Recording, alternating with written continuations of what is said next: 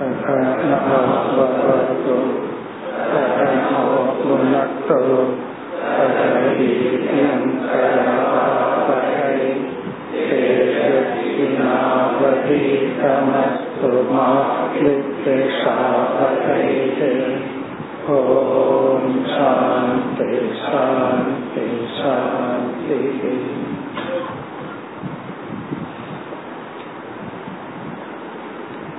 ஒன்பதாவது ஸ்லோகம்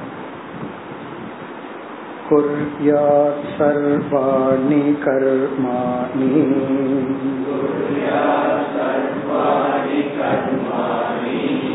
मदर्थं शनकैस्मरन् मय्यर्पितमनश्चित्तः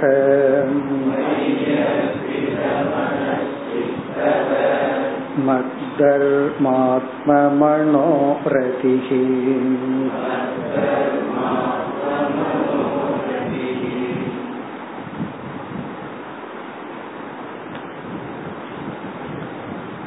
உத்தவருடைய இறுதியான கேள்வி கடினமாக கடந்து செல்லக்கூடிய ஆன்மீக பாதையை எப்படி கடந்து செல்லுதல் பொதுவாக கேட்கின்றார்.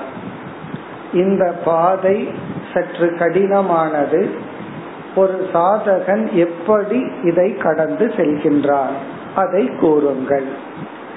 பகவான் முடிவுரையாக கர்ம யோகத்தின் சாராம்சம் ஞான யோகத்தின் சாராம்சத்தை கூறி நிறைவு செய்ய இருக்கின்றார். இந்த ஒன்பதாவது ஸ்லோகத்திலிருந்து இருபத்தி இரண்டாவது ஸ்லோகம் வரை பகவானுடைய இறுதி உபதேசம். இந்த உத்தவ கீதையே இறுதி உபதேசம். இதற்கு பிறகு பகவான் விவேக முக்தியை அடைய போகின்றார். அதிலும் இறுதியான உபதேசம் இந்த பகுதி. முதல் சில ஸ்லோகங்களில் ஒன்பது பத்து பதினொன்று மூன்று ஸ்லோகங்களில் கர்ம யோகத்தின் சாராம்சத்தை கூறி பிறகு ஞான யோகத்திற்கு வருகின்றார். குர்யாத் சர்வாணி கர்மாணி மதர்த்தம். உன்னிடமிருந்து வெளிப்படுகின்ற அனைத்து செயல்களையும் சர்வாணி கர்மாணி மதர்த்தம் குறியார் என் பொருட்டு செய்வாயாக. இது வந்து பாவனா லெவல் இந்த செயலை செய்யணும் இந்த செயலை செய்யக்கூடாதுங்கிறது கர்ம விபாகம். கர்மத்துல நம்ம விபாகம் பண்ணி வச்சிருக்கோம். இந்த செயல்கள் எல்லாம் காமிய கர்ம. இந்த செயலெல்லாம் நிஷித்த கர்ம. இந்த செயலெல்லாம் நியதம் கர்மன்னு பிரிச்சு வச்சிருக்கோம். இது உன்னுடைய கடமை. இது நீ விருப்பப்பட்டு செய்யற செயல். இதெல்லாம் செய்யக்கூடாதுன்னு சாஸ்திரத்துல சொல்லப்பட்ட செயல். இப்ப இத செய்யாத இத செய்யணுங்கிறது கர்ம விபாகம்.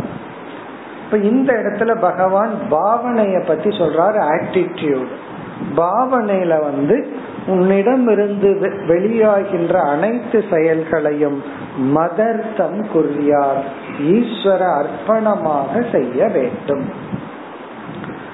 சனகைஹி ஸ்மரன். சனகைஹி என்றால் பரபரப்பு இல்லாமல் மனதுல பதட்டம் இல்லாமல் அமைதியாக. ரிசல்ட் கண்டிப்பா வேணும் அப்படிங்கிற எண்ணம் உள்ள வந்துட்டாவே பரபரப்பு வந்துடும் இந்த பரபரப்பு எப்ப வருதுன்னா அந்த ரிசல்ட்ல ரொம்ப அட்டாச்மெண்ட் வரும்போது டி டுவெண்டி மேட்ச் ஃபைனலுக்கும் ஃபர்ஸ்ட் மேட்சுக்குள்ள வித்தியாசம். முதல் மேட்ச்ல ஒரு அஞ்சாறு மேட்ச் தோத்தாலும் சர்வைவ் ஆக முடியும் அப்படிங்கிற நம்பிக்கையில அந்த பிளேயர்னுடைய முகத்துல ஒரு ரிலாக்ஸேஷனோட இருக்கும். ஆனா ஃபைனல் மேட்ச் ஒவ்வொருத்தருடைய முகத்தை பார்த்தா என்ன ஆகும்னா என்ன ரிசல்ட் கண்டிப்பா வந்தாக வேண்டும். இதுல வின் பண்ணித்தான் ஆகணும் அப்படிங்கிற ஒரு ரிசல்ட்ல மைண்ட் போன உடனே எல்லா அவர்களுடைய திறமை எல்லாமே தலைகீழா இருக்கிறத பார்க்கிறோம் காரணம் என்ன? அங்க பயம் வந்தாச்சு நடுக்கம் வந்தாச்சு ரிசல்ட்ல வந்து மைண்ட் போயாச்சு. அப்ப நம்மளுடைய திறமை வந்து தடைப்படுகிறது. அப்ப வந்து சன கைகி அப்படின்னா அந்த ரிசல்ட்ல வந்து அவ்வளவு பற்று இல்லாமல் அமைதியாக பரபரப்பு இல்லாமல் எனக்காக என்ற எண்ணத்துடன் ஸ்மரன் இந்த ஆட்டிடியூட் இந்த பாவனையை மனதில் வைத்துக்கொண்டு இந்த நினைவுடன் நம்ம செய்கின்ற செயலினுடைய விளைவு வெற்றியாகலாம் தோல்வியாகலாம். இந்த செயலே இறைவனுக்காக செய்கின்றேன் என்ற எண்ணத்துடன் பிறகு இரண்டாவது வரியில் மையர்பித மனசித்தக உன்னுடைய மனதையும் சித்தத்தையும் எனக்கு அர்ப்பணம் செய்பவனாக. மத் தர்ம ஆத்ம மனோரதிகி இதுவும் ஒரு அழகான வார்த்தை.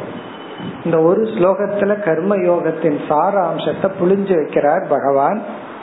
மத் தர்ம ஆத்ம மனோரதிகி மத் தர்ம என்றால் மது என்றால் இறைவன் என்னுடைய. மத்ன என்னை சார்ந்த என்னுடைய. மத் தர்ம என்றால் என்னை அடையும் மார்க்கம். எனக்காக மேற்கொள்கின்ற பயணம். நம்ம பிக்னிக்கு போறதுக்கும் டிராவல் பண்றோம். திருப்பதிக்கும் டிராவல் பண்றோம். ரெண்டுக்கு வித்தியாசம் என்னன்னா இது வந்து ஈஸ்வரனுக்காக அப்படிங்கும் போது அதுவே ஒரு ரிலீஜியஸ் டிராவல் ஆகுது. ஏதாவது ஒரு ரிசார்ட்டுக்கு போறதுனாலும் அதுங்கயும் டிராவல் தான் நடக்குது அதுவும் ஹில் ஸ்டேஷன் தான். ஆனா அங்க வந்து ஒரு பக்திங்கிற ஒரு உணர்வு நமக்கு இருக்காது. ஏன்னா லட்சியம் வேறு. இங்கேயே பிளான் பண்ணுவார் அங்க போய் என்னென்னலாம் சாப்பிடலாம் அல்லது என்னென்னலாம் போடலாம் அப்படிங்கறதெல்லாம். காரணம் என்ன? ஆட்டிடியூடு வித்தியாசப்படுது. அப்படி மத்தர்ம என்றால் என்னை அடையும் பாதை. அதில் ஆத்ம மனோரதிகினா அதில் ஆத்மன உடல். அதில் உடலையும் மனதையும் ஒப்படைத்து அதில் மகிழ்ந்திருத்தல். அதாவது பகவான நோக்கி போறேன் அப்படிங்கிற ஒரு எண்ணத்தில் மகிழ்ந்திருத்தல் அப்படின்னு என்ன அர்த்தம்? டோட்டல் டெடிகேஷன் வாழ்க்கையே சித்த சுத்தி அல்லது ஈஸ்வர பிராப்தி இதை அடைவதற்காக ஒப்படைத்தல். இப்ப மத் தர்மனா என்னை நாடி வருதல். ஆத்ம மனகன அதில் மனதையும் உடலையும் ஒப்படைத்தல். ரதிகின அதில் மகிழ்ந்திருத்தல். இப்ப ஈஸ்வரனை நாடி செல்வதில் நம் வாழ்க்கையை ஒப்படைத்து அதில் மகிழ்ந்திருத்தல். இதுதான் கர்ம யோகம் இப்படித்தான் ஆன்மீக பயணம் ஆரம்பம் ஆகின்றது இனி அடுத்த இரண்டு ஸ்லோகங்கள்ல இது வந்து ஹையஸ்ட் ஸ்டேஜ்ல சொல்லிட்டார் பகவான் கர்ம யோகம் இனி கர்ம யோகத்தினுடைய எலிமெண்டரி ஸ்டேஜ் ஆரம்பத்துல எப்படியெல்லாம் நம்ம சாதனையில நம்ம ஈடுபடுத்தி கொண்டு நம்மை தூய்மைப்படுத்த வேண்டும். நம்மை தூய்மைப்படுத்தும் சில வழிகளை பகவான் ஒரு ரெஃபரன்ஸுக்கு தான் சொல்ற ஞாபகப்படுத்துற இப்படிப்பட்ட சாதனையில் ஒரு சாதகன் ஆரம்பிக்க வேண்டும். அடுத்து பத்தாவது ஸ்லோகம். தேசான் புண்ணியானாஸ்ரயேத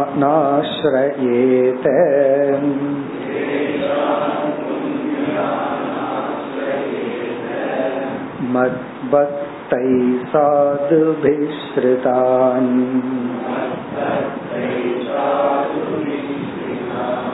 देवासुरमनुष्येषु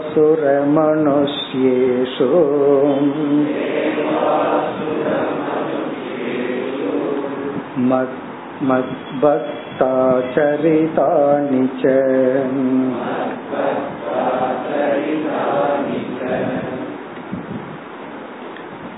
முதல் வரியில் ஒரு சாதனையை பகவான் குறிப்பிடுகின்றார்.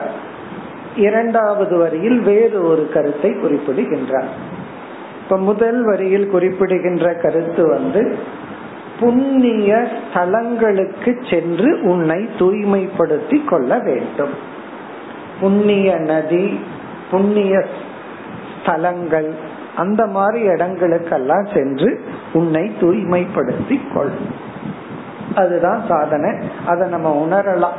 ஒரு இடத்திலிருந்து இனி ஒரு இடத்துக்கு போறோம். அப்படி போகும் பொழுது அந்த இடத்தினுடைய மகத்துவம் அதனால நம்ம வந்து தூய்மை அடைகின்றோம். இங்கெல்லாம் ரொம்ப ஓவரா சயின்டிபிக்கா வைப்ரேஷன் அப்படின்னு எல்லாம் நினைச்சிட்டு இருக்க வேண்டிய அவசியம் கிடையாது.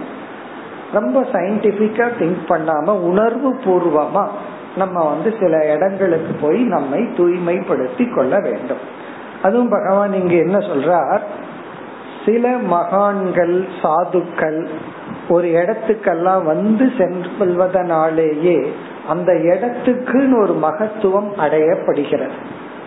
ஒருவர் வந்து ஒரு இடத்துல ரொம்ப வருஷம் இருந்து தவம் செய்தால் அந்த இடம் ஏதோ ஒரு விதத்தில் தூய்மை ஆகின்றது அங்க ரொம்ப சயின்டிபிக்கா போகாம அந்த சாநித்தியத்தை நாம் உணர வேண்டும்.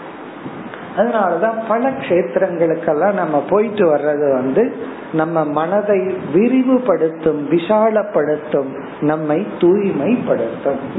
ஆனா இதெல்லாம் கொஞ்சம் சின்ன வயசுல ஆரம்பிச்சாங்க. சில பேர் எண்பது வயசுலதான் இந்த ஆசையே வரும். அப்புறம் ரொம்ப கஷ்டம். அப்படி கொஞ்சம் சிறு வயதுல உடல் ஆரோக்கியம் இருக்கிற வயதிலேயே நல்ல இடங்களுக்கெல்லாம் போய் அந்த இடத்த பார்த்து அதுல தூய்மை அடைந்து அட்லீஸ்ட் அந்த இட அனுபவங்கள் எல்லாம் நம்ம மனசுல ஒரு மெமரியா பதிஞ்சா வயதான காலத்துல அதுவே போதும். நம்ம வந்து அதனுடைய நினைவுகளே நமக்கு மகிழ்ச்சிய சந்தோஷத்தை கொடுக்கும். அதனால புண்ணிய ஸ்தலங்களுக்கெல்லாம் சென்று நம்மை தூய்மைப்படுத்தி கொள்ள வேண்டும். அது முதல் வரியில் சொல்ற சாதனை. தேஷான் புண்யான் ஆசிரயேத புண்யான் தேசான். புண்ணிய தேசங்களை ஆசிரயேதனா அதை அங்கு செல்ல வேண்டும் அதை பயன்படுத்த வேண்டும். புண்ணிய ஸ்தலங்களுக்கு போக வேண்டும். அது நமக்கு தான் புண்ணியம். அங்கேயே பிறந்திருக்காங்களே. அவங்களுக்கெல்லாம் அதனோட வேல்யூ தெரியாது. அது வந்து நம்ம பாவத்தை குறைக்கிறதுக்கு அவங்க பாவத்தை கூட்டுறதுக்கு அது அவங்களுக்கு பிசினஸ் பிளேஸ் நம்ம போனோம்னா நம்ம பணத்தை பயன்படுத்துவார்கள். நமக்கு தான் அது புண்ணியம். அதனால ஒரு புண்ணிய ஸ்தலம்ங்கிறது சப்ஜெக்டிவ் நம்ம அது உணர வேண்டும். புண்ணியான் தேசான். பிறகு பகவான் விளக்கிறார் எது புண்ணிய ஸ்தலம்? எல்லாமே ஈஸ்வரனுடைய இடம்தான். ஆனா புண்ணிய தேசம்ங்கிறது என்ன?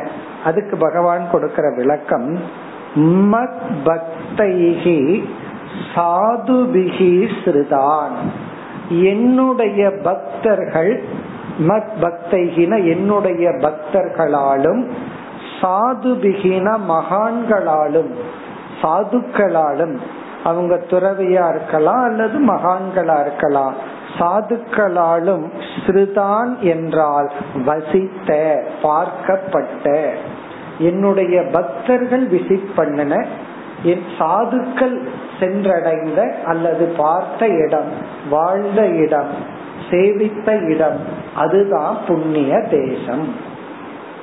அதனாலதான் பாடல் பெற்ற ஸ்தலம்னு சொல்லி எந்த கோயில்கள் எல்லாம் நாயன்மார்கள் ஆழ்வார்கள் எல்லாம் வந்து பாடியுள்ளார்களோ அந்த கோயிலுக்கு எக்ஸ்ட்ரா ரெஸ்பெக்ட் இருக்கு. பகவான் இருக்கிற இடம் கோயிலா இருந்தாலும் பக்தர்கள் மகான்கள் வந்து பாடிய பாடல்களுக்கு ஒரு தனி சிறப்பு இருக்கு. அதத்தான் இங்க பகவான் சொல்றார். மத் பக்தைகி சிறுதான் என்னுடைய பக்தர்கள் எடுத்துக்கொள்ளப்பட்ட சேவிக்கப்பட்ட இடங்கள் தான் புண்ணிய ஸ்தலம் சாதுபிகி மகான்கள் உத்தமர்கள் சன்னியாசிகள் எல்லாம் தவம் செய்த இடம். அப்படிப்பட்ட இடத்துக்கு சென்று உன்னை நீ தூய்மைப்படுத்தி கொள். தேசாடனம் அல்லது புண்ணிய ஸ்தலத்தை பார்க்கிறதும் ஒரு விதமான சாதனை. அதுவும் கர்மயோகத்தில் ஒரு அங்கம். இப்ப அந்த இடத்துல வேதாந்தம் பேசிட்டு இருக்க கூடாது. கடவுள் தான் எல்லா இடத்துலயும் இருக்காரு. அங்க ஏன் போய் பார்க்கணும்? இவருக்கு செலவு அதிகமாகும்னா இப்படி நினைச்சுப்பாரு. அல்லது உங்களை யாராவது போக கூடாதுன்னு முடிவு பண்ணா அவங்க அந்த தத்துவத்தை சொல்லுவாங்க. அதை இங்கேயே கும்பிட வேண்டியது அங்க இருக்கு போறது? அப்படியெல்லாம். அந்த லாஜிக்கெல்லாம் இங்க கிடையாது. நம்ம நம்ம பல இடங்களுக்கு சென்று தூய்மைப்படுத்தி கொள்ள வேண்டும். இத பர்மனண்டா பண்ணிட்டு இருக்க கூடாது. இது ஒரு ஸ்டேஜ் அவ்வளவுதான். ஒரு சாதனை. அதுக்கு ஒரு ஸ்டேஜுக்கு மேல இருக்கிற இடத்திலேயே இறைவனை பார்த்து பழகணும். இனி அடுத்த இரண்டாவது வரியில என்ன சாதனை என்றால் பகவான் வந்து ஜென்ரலா சொல்லிட்டார். என்ன சாதனையை ஒரு கர்மயோகி பின்பற்ற வேண்டும் என்றால் என்னுடைய பக்தர்களினுடைய நடத்தையே ஒரு இலக்காக வைத்துக்கொண்டு என்னுடைய பக்தர்கள் எப்படி நடந்து கொள்கிறார்களோ அவர்களுடைய ஆச்சாரத்தை அவர்கள் பின்பற்றுகின்ற பழக்கங்களை ஒழுக்கங்களை பண்புகளை ஒரு சாதகன் பின்பற்ற வேண்டும். அதான் சுருக்கமா சொல்லிட்டார்.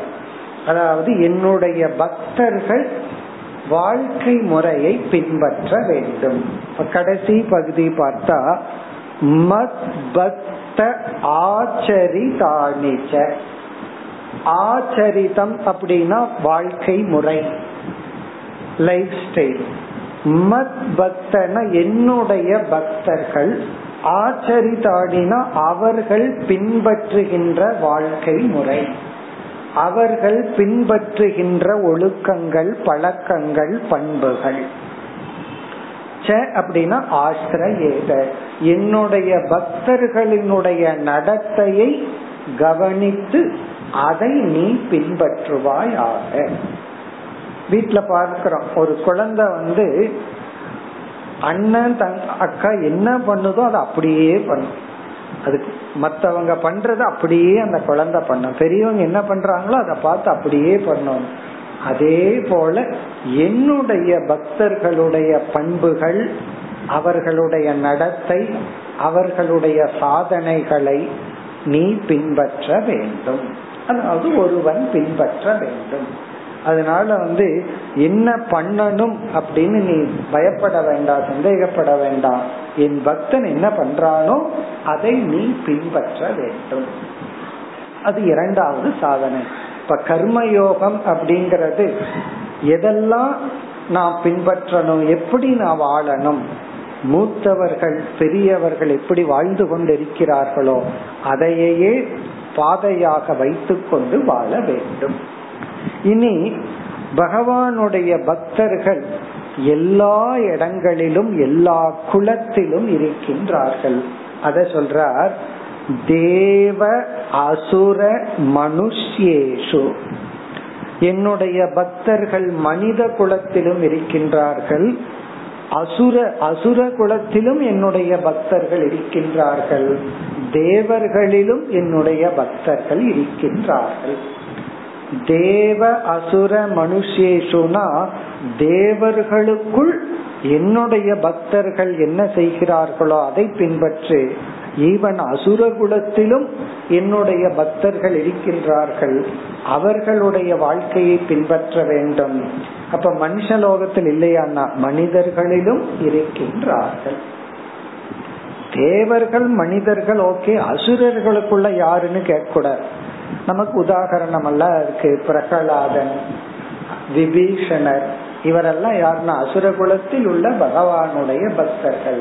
அப்போ விபீஷணர் பின்பற்றிய பண்பு அவருடைய வேல்யூ பிரகலாதன் பின்பற்றிய பண்பு இதெல்லாம் அசுர குலத்தில்.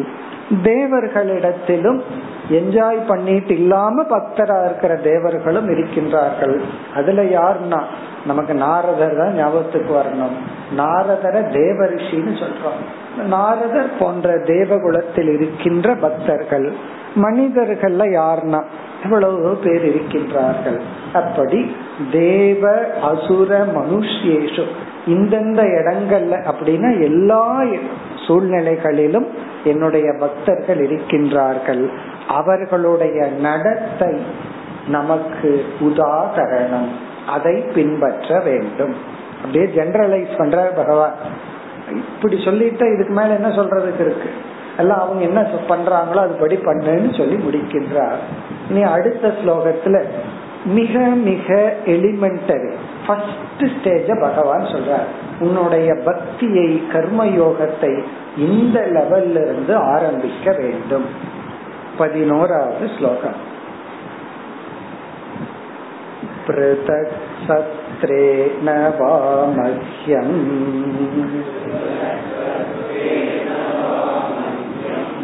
पर्वयात्रा महोत्सवान्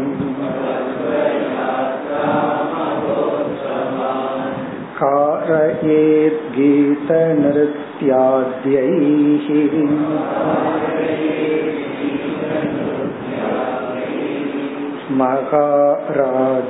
महाराजविबोधिभिः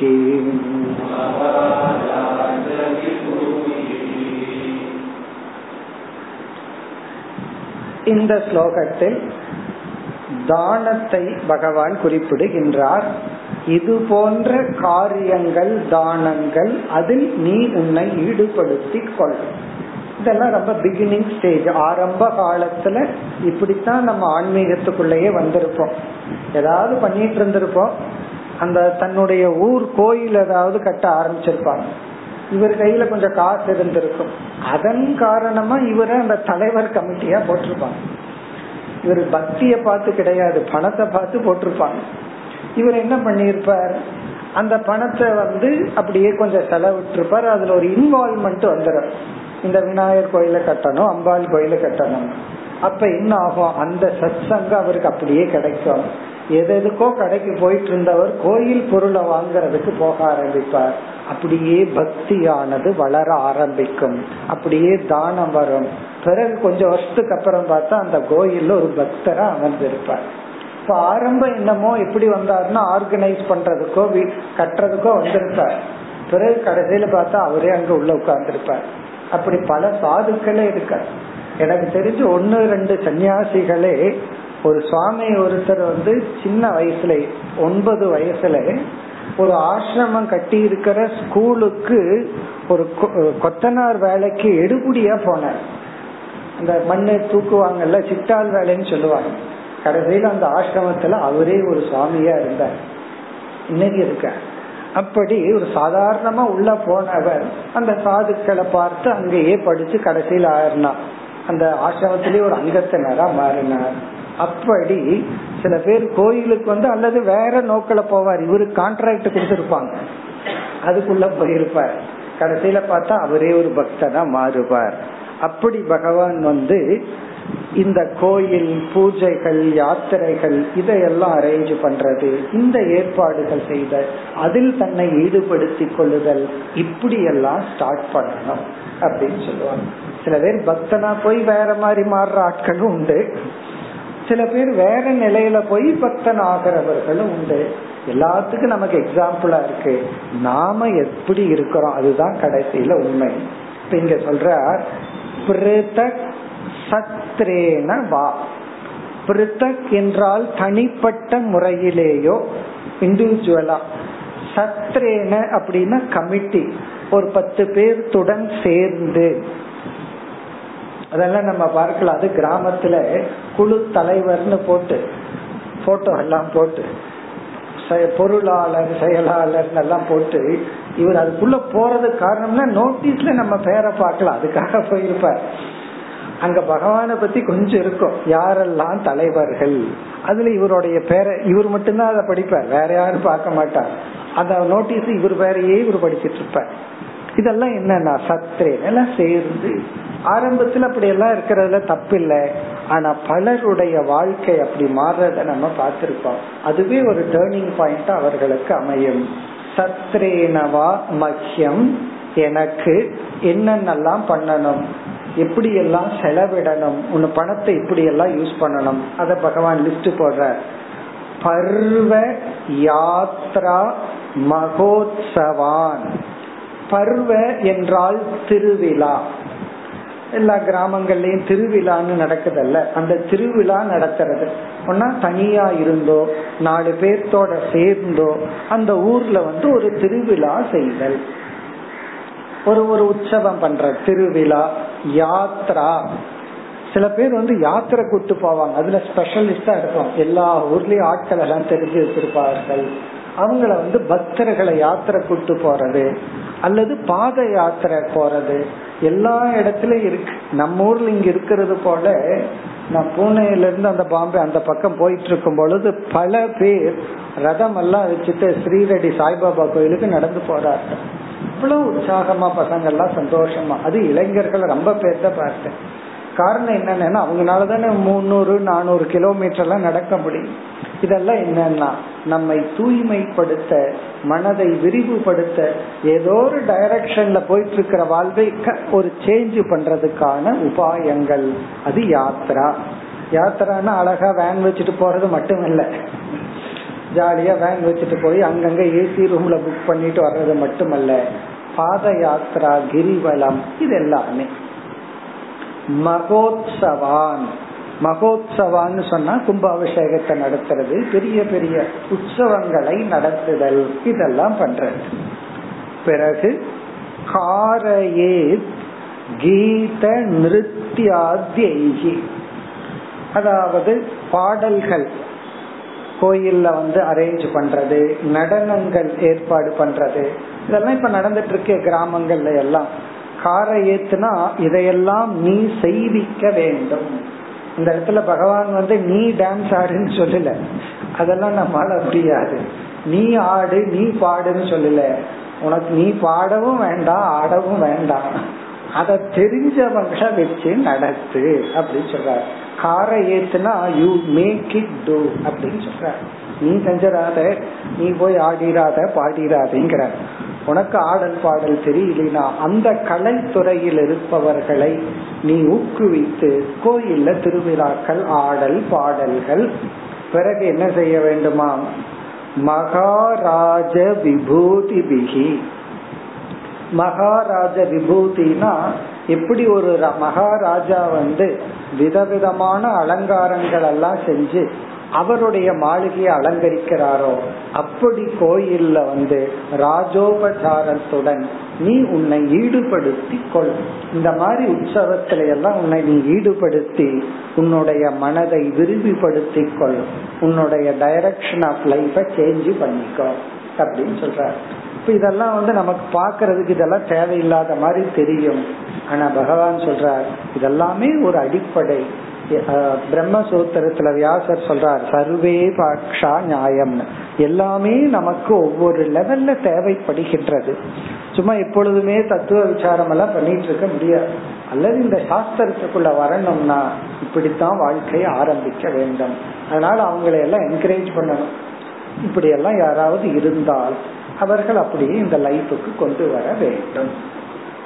இப்படி பகவான் சில ஸ்லோகங்களில் கர்மயோகத்தின் சாராம்சத்தை கூறியுள்ளார். இதுலயே பக்தியும் சொல்லியுள்ளார்.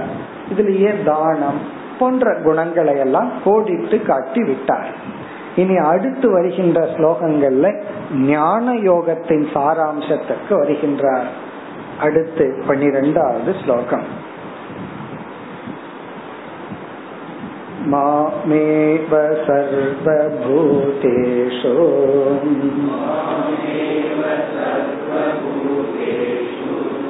बहिरन्तरपावृतम्। ईक्षेतात्मनि चात्मानम्।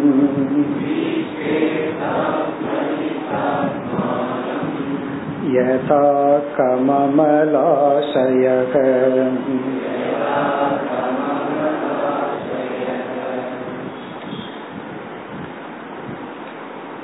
இனி வருகின்ற சில ஸ்லோகங்களில் ஞான யோகத்தினுடைய உச்சகட்டம் இங்க ஞான யோக சாதனையை பகவான் குறிப்பிடவில்லை அது உங்களுக்கே தெரியும் ஞான யோக சாதனைகள் என்ன கேள்வி பதில் எல்லாம் கேட்டோம்னா இதுதான். ஞான யோக சாதனை என்னன்னா நீங்களே சொல்லி விடுவீர்கள். சிரவணம் மனநம் நிதித்தியாசனம். சாஸ்திரத்தை கேட்கறது அந்த கருத்தை ஆழ்ந்து சிந்தித்தல் அந்த கருத்தில் நிலை பெறுதல். கேட்டல் பிறகு வந்து சிந்தித்தல் நிலைத்தல். அதுல இனி ஒன்னு இருக்கு. அனாத்மாவை நீக்குதல். இந்த உலகம் வந்து மித்தியான நீக்குதல் ஆத்மாவை புரிந்து கொள்ளுதல் மனதில் இந்த அறிவில் நின்று கொள்ளுதல். இப்ப இந்த சாதனைய பகவான் குறிப்பிடாம இந்த சாதனையில் ஒரு சாதகன் ஈடுபட்டால் ஈஸ்வரனை ஸ்துதி பண்றது கர்ம காண்டம் ஈஸ்வர ஸ்துதி கர்ம காண்டம் ஈஸ்வர அவகதிகி ஞான காண்டம் அவகதினா புரிஞ்சுக்கிறது.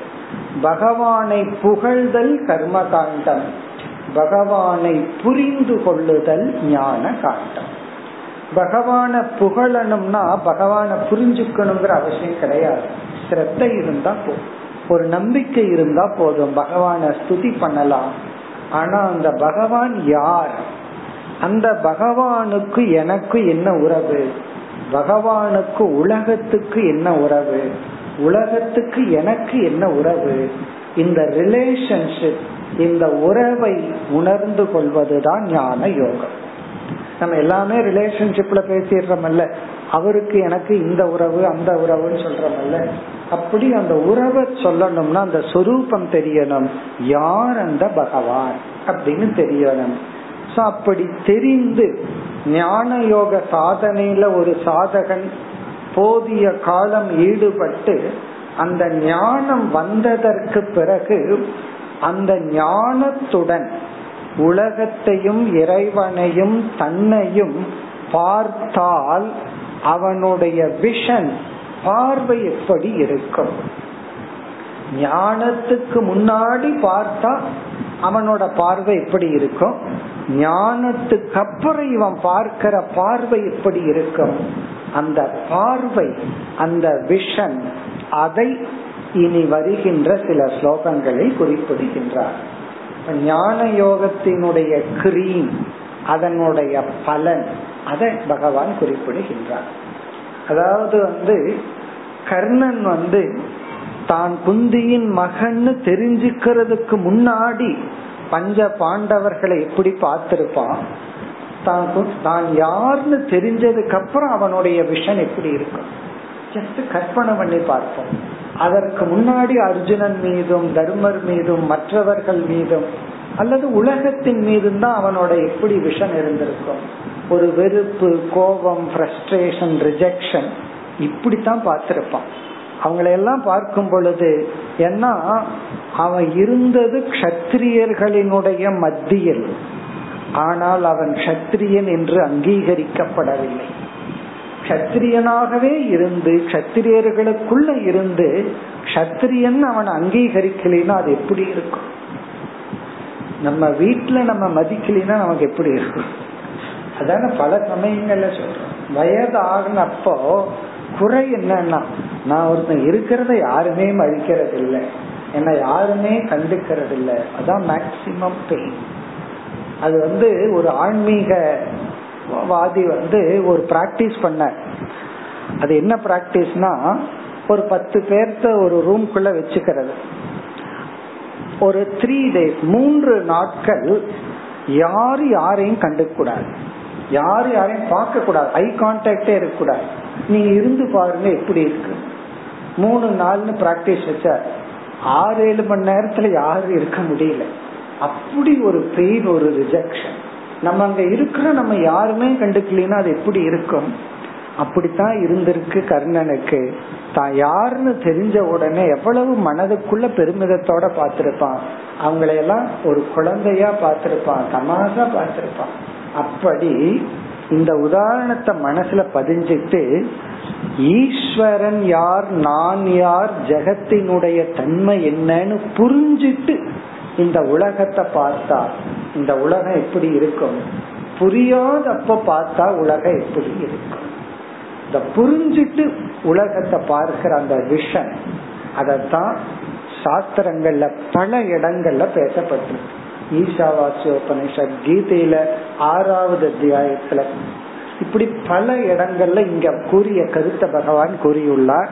அதான் இங்க மீண்டும் சொல்றார். அந்த விஷனத்தான் சுருக்கமா ஒரே ஒரு சொல்லல சொல்லணும்னா சர்வாத்ம பாவக. அந்த விஷனுக்கு பேரு சர்வாத்ம பாவம். இந்த சர்வாத்ம பாவத்தை அடையிறது தான் ஞான யோகத்தினுடைய பலன். நான் இவ்வளவு படிச்சிருக்கேன் ஆனா சர்வாத்ம பாவம் வரல அப்படின்னா ஞானம் வரலன்னு அர்த்தம். இல்ல எனக்கு நல்லா தெரியுது அப்படின்னு சொன்னா அது விஜயானமய கோஷத்துல வேணா தெரிஞ்சிருக்கலாம் சில வார்த்தைகள் புரிஞ்சிருக்கலாம் நாலு பேர்த்துக்கு எடுத்து வேணாலும் சொல்லலாம். எக்ஸாம் வச்சா பிஹெச்டி வேணாலும் வாங்கிடலாம். ஆனால் இந்த பாவம்ங்கிறது மனசுக்குள்ள வரணும். இந்த விஷன் அந்த ஃப்ரஸ்ட்ரேஷன் ஆங்கர் ரிஜெக்ஷன் இதெல்லாம் போய் இது பகவானே சொல்ல போறார். இந்த ஞானம் உனக்குள்ள இருக்கிற பொறாமைய நீக்கும் என்னென்னலாம் நீக்கும்னு அடுத்த ரெண்டு மூணு ஸ்லோகத்துல சொல்ற அப்படி ஞான பலனையும் சொல்ல போற அந்த விஷன் அதுதான் பகவான் கொடுக்கிற லாஸ்ட்ல லாஸ்ட் டீச்சிங். உத்தவ கீதையில கடைசி டீச்சிங். இந்த சர்வாத்ம பாவத்தை அடைய வேண்டும். அதை அடையிறதுக்கான சாதனை தான் ஞான யோகம். நீ எப்படி ஞான யோகம் பண்றேங்கிறது எனக்கு முக்கியம் இல்லை நீ எந்த லாங்குவேஜ்ல படிக்கிற யாருகிட்ட படிக்கிற எப்படி படிக்கிற சமஸ்கிருதத்துல படிக்கிறியா தமிழ்ல படிக்கிறியா அதெல்லாம் எனக்கு முக்கியம் இல்லை இந்த விஷன் உனக்கு வருதான்.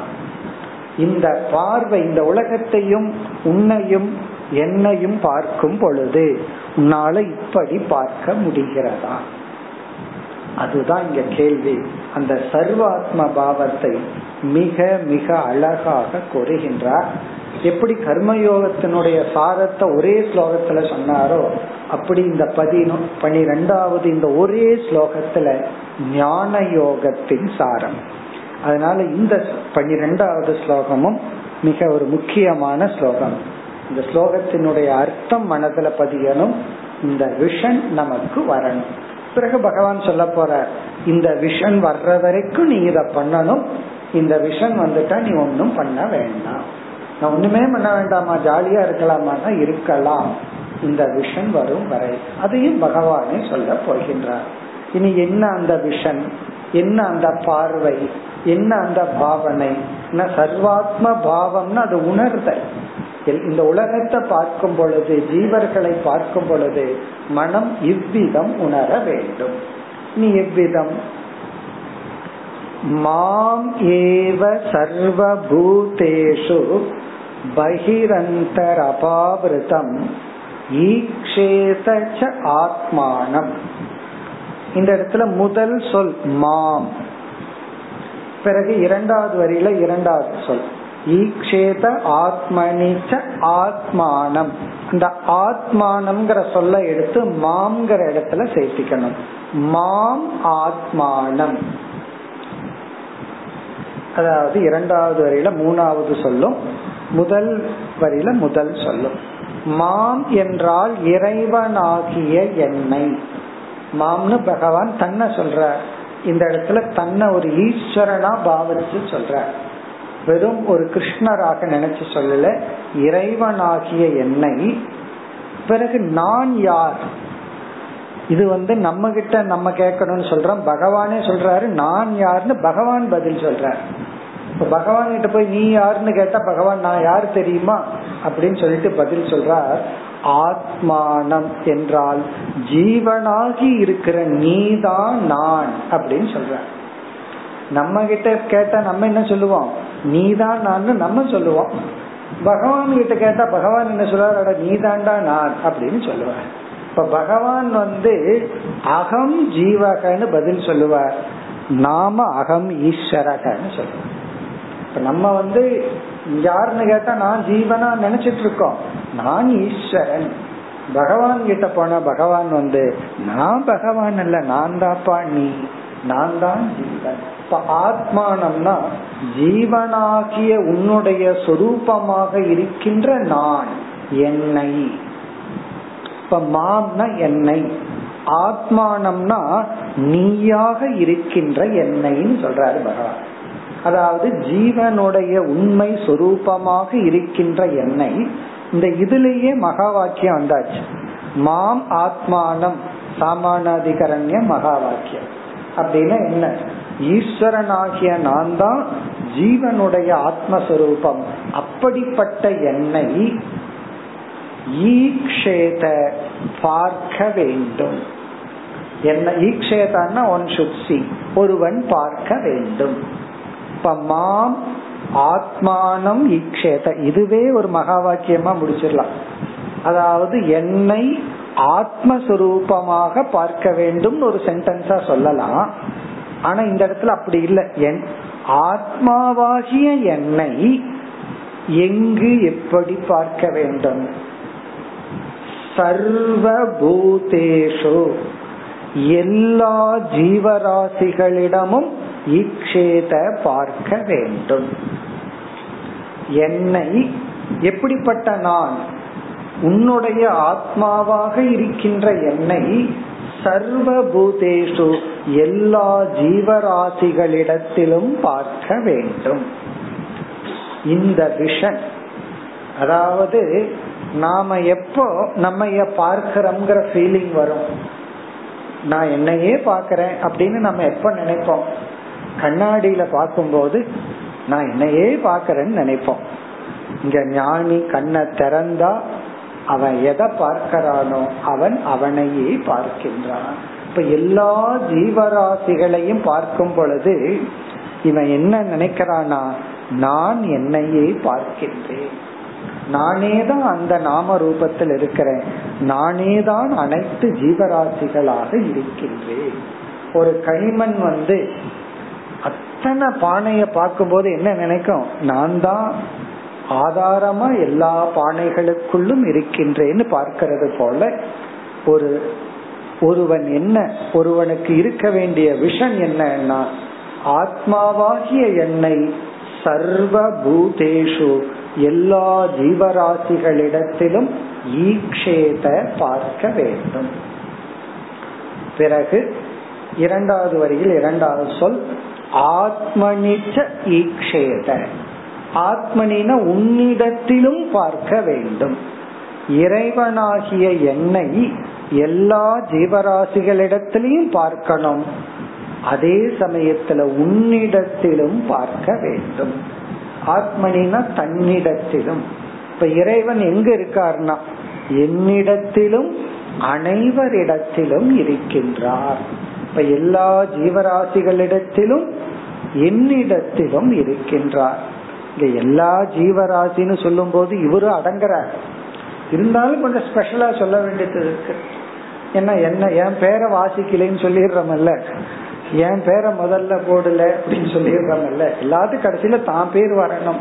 அதனால பகவான் ஸ்பெஷலா சொல்றார் உன்னிடத்திலும் எல்லா ஜீவராசிகளிடத்திலும் உன்னுடைய ஆத்மாவாக இருக்கின்ற என்னை பார்க்க வேண்டும். அதுதான் சாராம்சம். அதாவது உன்னுடைய ஆத்மாவாக இருக்கின்ற என்னை எல்லா ஜீவராசிகளிடத்திலும் உன்னிடத்திலும் நீ எப்பொழுது பார்க்கின்றாயோ அப்பொழுது நீ ஞான யோகத்தின் பலனை அடைந்துள்ளாய்.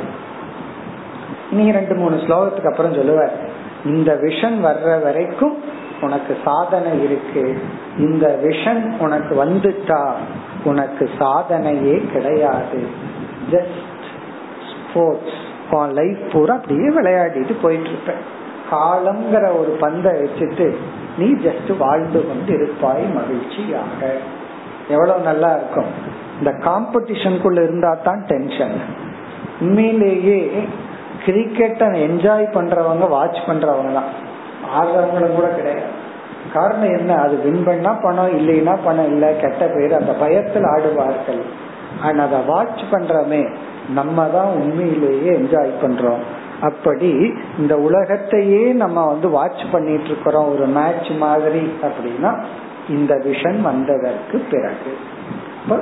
மாம் ஏவ என்னை ஒருவனையே சர்வ பூதேஷு ஈக்ஷேத எல்லா ஜீவராசிகளிடத்திலும் காண வேண்டும்.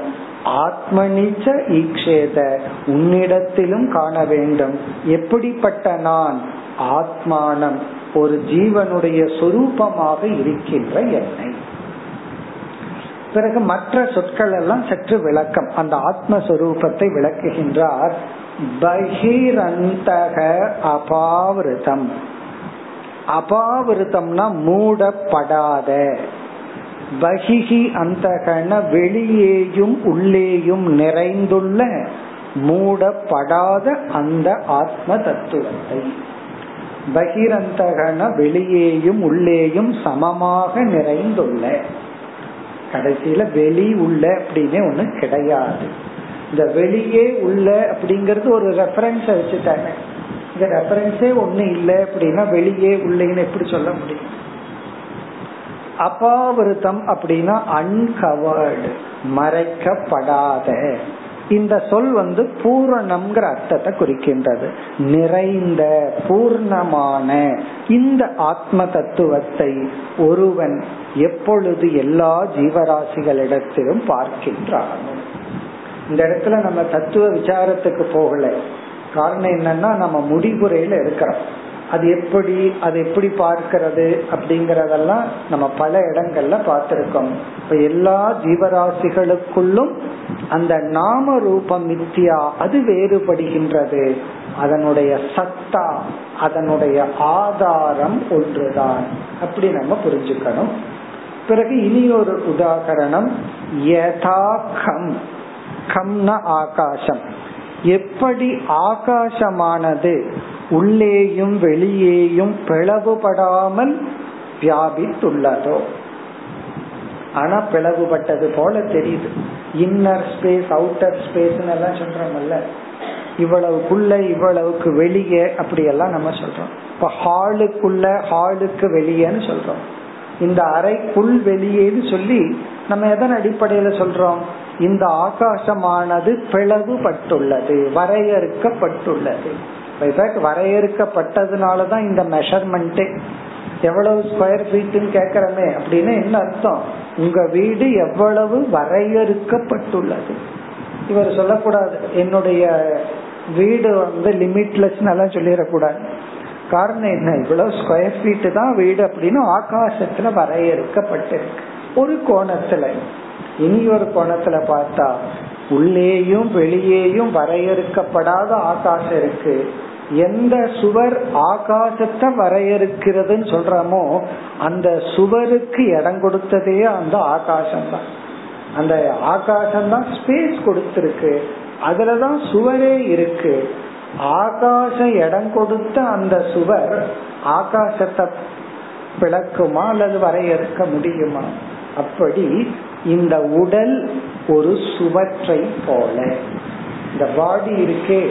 அது ஒரு சுவற்றை போல. இந்த சுவற்றுக்கு வெளியே உள்ளே சைத்தன்ய சொரூபம். அந்த உடலுக்கு இடம் கொடுத்ததே அந்த சைத்தன்ய சொரூபம். உடலுக்கு இருத்தல்ங்கிற தன்மையை கொடுத்ததே அந்த சைத்தன்ய சொரூபம். இப்ப யதாக்கம் ஆகாசத்தை போல பிளவுபடாத இந்த சைத்தன்யத்தை ஆத்ம தத்துவத்தை எல்லா ஜீவராசிகளிடத்திலும் உன்னிடத்திலும் ஒருவன் பார்க்க வேண்டும். இப்படியெல்லாம் பார்க்கணும்னா எப்படிப்பட்ட மனம் இருந்தால் முடியும்? கடைசி சொல் அமலாசயக. ஆசையகங்கிற சொல்லுக்கு மனம் என்று பொருள். இங்க ஆசையகன நம்முடைய மனம் அந்த கரணம். அமலம் என்றால் தூய்மையான. தூய்மையான மனதுடன் இருப்பவன் தான் இப்படி பார்க்க முடியும். அப்ப இந்த விஷன் நமக்கு வரணும்னா நம்முடைய ஆசையம் நம்முடைய மனம் அமலம் மலம்னா அசுத்தம் அமலம்னா தூய்மை அசுத்தமற்ற. தூய்மையான மனதை அடைஞ்சாதான் இப்படி பார்க்க முடியும். இல்லை என்றால் எல்லாரிடத்திலையும் பார்க்க சொல்றீங்களே என்னுடைய பகைவனிடத்திலையும் பார்க்கணுமா? என்ன திட்டிகிட்டே இருக்கிறவனிடத்திலையும் பார்க்கணுமா? மாமியாருக்குள்ள அதே கடவுள் தான் இருக்காரா? மருமகளுக்குள்ளே அதே கடவுள் தானான்னு கேட்க ஆரம்பிச்சிடும் காரணம் என்ன? அப்படி நம்ம வந்து ராக தேசத்தை கிரியேட் பண்ணி பிரிச்சு வச்சிருக்கோம். அப்படி நம்ம பிரிச்சு வச்ச நம்ம வந்து அந்த நாம ரூபத்தை டிஸ்மிஸ் பண்ணி அந்த ஸ்தானத்தை டிஸ்மிஸ் பண்ணி பார்க்க முடியவில்லை. அந்த இடத்துக்கு யாரு போனாலும் அவங்க அப்படித்தான் பிஹேவ் பண்ணுவார்கள். அப்படி நம்ம வந்து அந்த இடத்தை நீக்க முடியாமல் விருப்பு வெறுப்புடன் இருக்கின்றோம். அமலாசையக என்றால் தூய்மையான மனதை உடையவனாக. இந்த மன தூய்மையை ரெண்டு விதத்துல நம்ம பார்க்கிறோம். ஒன்று வந்து மனோமய கோஷத்தில் இருக்கிற அசுத்தம் தூய்மை. இனி விஜயானமய கோஷத்தில் இருக்கிற அசுத்தம் தூய்மை. மனோமய கோஷத்தில் இருக்கிற தூய்மை அப்படிங்கிறது சத்குணாகா. நல்ல குணங்கள். அசுத்தம்ங்கிறது அசுர சம்பத் தப்பான குணங்கள். விஜயானமய கோஷத்துல அசுத்தம் அப்படிங்கிறது ரெண்டே ரெண்டு தான். அஜானம் சம்சயம். சந்தேகமும் அறியாமையும் விஞ்ஞானமய கோஷத்தில் இருக்கிற அசுத்தம். அறிவும் தெளிவும் விஞ்ஞானமய கோஷத்தில் இருக்கின்ற தூய்மை. அப்படி இரண்டு கோஷத்தையும் தூய்மைப்படுத்தி பிறகு பார்த்தால் இந்த உலகத்தில் ஈஸ்வரனை தவிர யாரும் இல்லை. இல்லை என்றால் ஈஸ்வரனை தவிர எல்லாம் இருக்கிறார்கள். பகவானை தவிர உலகம் இருக்கு. ஞானத்துடன் பார்த்தால் பகவானை தவிர உலகம் ஒண்ணு கிடையாது. இப்ப இந்த ஸ்லோகத்துல வந்து ஞான யோகத்தின் சார அம்சத்தை கூறினார்.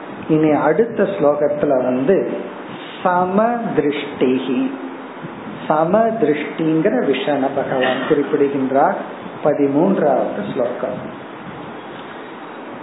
इति सर्वाणि भूतानि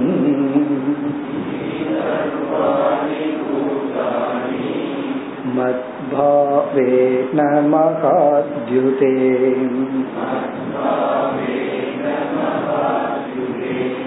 सभाजयन् मन्यमानः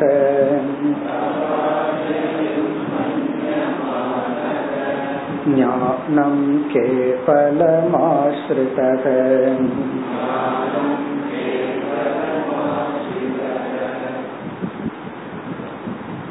பதிமூன்று பதினான்கு இந்த இரண்டு ஸ்லோகங்கள் சேர்ந்து பகவான் வந்து சம திருஷ்டியை கூறுகின்றார் இதுவும் நம்ம பல இடங்கள்ல பார்த்திருக்கோம். சமதிருஷ்டி அந்த சமதிருஷ்டிக்கான ஆதாரத்தை கூறி பிறகு அடுத்த ஸ்லோகத்துல வந்து பிராமணன் சண்டாளன் நாய் நரி எல்லாரிடத்திலையும் சமபார்வை நோக்கு. அதை கூறுகின்றார். இப்ப முதல்ல வந்து இது சர்வாணி பூதாணி. இவ்விதம் எல்லா ஜீவராசிகளிடத்திலும் சர்வாணி பூதாணி. எல்லா ஜீவராசிகளிடத்திலும் மத் பாவேன. மத் பாவம்னா என்னையே உணர்கின்ற உணர்வு பாவம். மத் பாவம்னா ஈஸ்வர பாவம். ஈஸ்வரனாக பார்த்த ஈஸ்வரனாக பார்ப்பவனாக என்னுடைய பாவனையுடன். மகாத்யுதே. மகாத்யுதே என்று கிருஷ்ண பகவான் உத்தவரை அழைக்கின்றார். மகாத்யுதே என்றால் அறிவு பொருந்தியவனே பேரறிவாளனே அப்படின்னு அர்த்தம். துதினா நாலேஜ் மகா பேரறிவாளனே பெரிய அறிவுடைய உத்தவா. எல்லா ஜீவராசிகளிடத்திலும் என்னுடைய உணர் நான் என்கின்ற உணர்வை வைத்து எல்லாத்துக்குள்ளயும் ஈஸ்வரன் தான் இருக்கார் அப்படிங்கிற உணர்வை வைத்து. அதாவது ஒரு கல் இருக்கு. நம்ம அந்த கல்லு மேல கோயிலுக்கு நடந்து போறோம். காலில் மிதிச்சுட்டு தான் போறோம். சில இடங்கள்லாம் அந்த சிலையை தொடுறதுக்கு அனுமதி கொடுத்தா நம்ம தொடும்போது என்ன பாவனை நமக்கு இருக்கும்? அந்த பகவானுடைய பாதத்தை தொடுறோம் அப்படின்னா என்ன பாவனை இருக்கும்? அது பகவான்.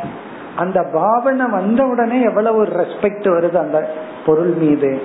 அதே போல எல்லா மனிதர்களிடத்திலும் பகவான் அப்படிங்கிற ஒரு உணர்வு வந்தால் இரண்டாவது வரையில சொல்றார் அனைத்து ஜீவராசிகள் மீதும் உனக்கு ஒரு மதிப்பு ஏற்படும் ஒரு ரெஸ்பெக்ட் எல்லாத்தையும் நீ மதிப்பாய் என்று சொல்கின்றார். சபாஜயன் மன்யமானக. சபாஜயன்னா வித் டியூ ரெஸ்பெக்ட் மரியாதை. சபாஜயன்னா ரெஸ்பெக்டோட மரியாதையுடன். ஒரு பயபக்தி ஒரு மரியாதை நமக்கு வரும். இப்ப யாரையுமே ஒரு ஏளனமா கீழாக பார்க்கிற மனநிலை நமக்கு வராது. அப்படி இல்லை இப்பெல்லாம் நம்ம தலைகீழா வச்சிருப்போம். ஒவ்வொருத்தருக்கும் ஒவ்வொரு பர்சன்டேஜ் ஆஃப் ரெஸ்பெக்ட் இருக்கும். அப்படி ஒவ்வொருத்தருக்கும் ஒவ்வொரு பர்சன்டேஜ் ஆஃப் ரெஸ்பெக்ட் இருக்கு. லஞ்சத்துல மட்டும் பர்சன்டேஜ் இல்ல. ரெஸ்பெக்ட்லயும் பர்சன்டேஜ் இருக்கு. எல்லாத்துக்கும் பர்சன்டேஜ் வச்சிருக்கிறதல்ல அப்படி மரியாதையிலையும் பர்சன்டேஜ் வச்சிருக்கிறோம். அப்படி அப்படி எல்லாம் அந்த பர்சன்டேஜ் எல்லாம் போய் டோட்டல் ரெஸ்பெக்ட் எல்லாத்தையுமே ஒரு ஹோலி ஒரு புனிதமாக பார்க்கின்ற மனநிலை அதை விளக்குகின்றார். சபாஜயன் மன்யமானக. மன்யமானகன உணர்ந்து. சபாஜயன்னா வித் ரெஸ்பெக்ட் ஆதரக. அதாவது ஒரு பக்தி பூர்வமாக எல்லாத்தையும் இறைவனாக எல்லா ஜீவராசிகளையும் இறைவனாக உணர்ந்து சபாஜயன் மன்யமான மன்யமானகன்னா நினைக்கிறது. திங்கிங் லெவல் சபாஜயன்னா உணர்வு பூர்வமாக மதித்து இப்ப இந்த ஞானத்துக்கு பிறகு யாரையுமே நம்ம நம்மால டிஸ்ரெஸ்பெக்ட் பண்ண முடியாது. அதுதான் ஒரு பெரிய பாரடாக்ஸ் ஞானியினுடைய மனதுல என்ன இருக்குன்னா ரெண்டு ஆப்போசிட் இருக்கு. நான் எதையும் கண்டுக்க மாட்டான். இல்லாத்தையும் எல்லாத்தையும் கண்டுக்குவான். எல்லாமே துச்சம்னு நீக்குகின்றான். ஒரு ஆங்கிள் நித்தியாங்கிற ஆங்கிள் இனி ஒரு ஆங்கிள் எல்லாமே ஈஸ்வரன். இந்த பாதி வேலை பண்றது இல்லை இது வேணும் இது வேண்டாம். அப்படி இல்லை. நான் ரிஜெக்ட் பண்ணா எல்லாத்தையும் ரிஜெக்டட் அக்செப்ட் பண்ணா எல்லாத்தையும் அக்செப்டட் இந்த இடத்துல அந்த அக்செப்டன்ஸ் சொல்ற சபாஜயன் ரெஸ்பெக்டிங் எவ்ரி ஒன் பின்னாடி பகவான் சொல்ல போற அடுத்ததுக்கு அடுத்த ஸ்லோகத்திலேயே எல்லா ஜீவராசிகளை கீழாக மேலாக பார்க்காமல் சொல்ல போற இப்ப சாபாஜயன் மன்னியமானக ஞானம் கேவலம் ஆசிரித்தக பவே. தூய்மையான ஞானத்தை மட்டும் இவன் ஆசிரியத்து இருக்க வேண்டும். ஆசிரித்தகன்னா ரிசார்ட் இவனுக்கு சரணாகதி என்னன்னா கேவலம் ஞானம். கேவலம்னா தூய்மையான. இந்த உண்மையான ஞானத்தை மட்டும் அவன் எடுத்து கொண்டுள்ளான். அதனாலதான் ஞானி இடத்துல இருக்கிற ஒரே ஒரு பொருள் கேவலம் ஞானம். கேவலம்னா ஒன்னே ஒண்ணுன்னு அர்த்தம் இருக்கு. அவங்கிட்ட இருக்கிற ஒரே ஒரு சொத்து என்னன்னா இந்த அறிவு தான். அதை தவிர அவனுக்கே தெரியும் எனக்கு எதுவுமே சொந்தம் அல்ல ஏதோ பொருள் வருது போகுது கையாட நடக்குது அவ்வளவுதான். நம்ம கிட்ட வருது நம்ம விட்டு போகுது அவ்வளவுதான். ஆனா நம்ம இடத்துல இருக்கிறது என்னன்னா கேவலம் ஞானம். இந்த ஞானம் ஒன்றை மட்டும் அவன் சரணடைந்துள்ளான். இனி அடுத்த ஸ்லோகத்துல பகவான் வந்து இந்த ஞானத்தின் விளைவாக அவன் எல்லா ஜீவராசிகளுடன் சம திருஷ்டியுடன் இருக்கின்றான் என்று கூறுகின்றார். அடுத்த வகுப்பில் பார்ப்போம். पूर्णमुदच्यते पूर्णस्य पूर्णमादाय पूर्णमेवावशिष्यते ॐ शान्ति शान्ति शान्तिः।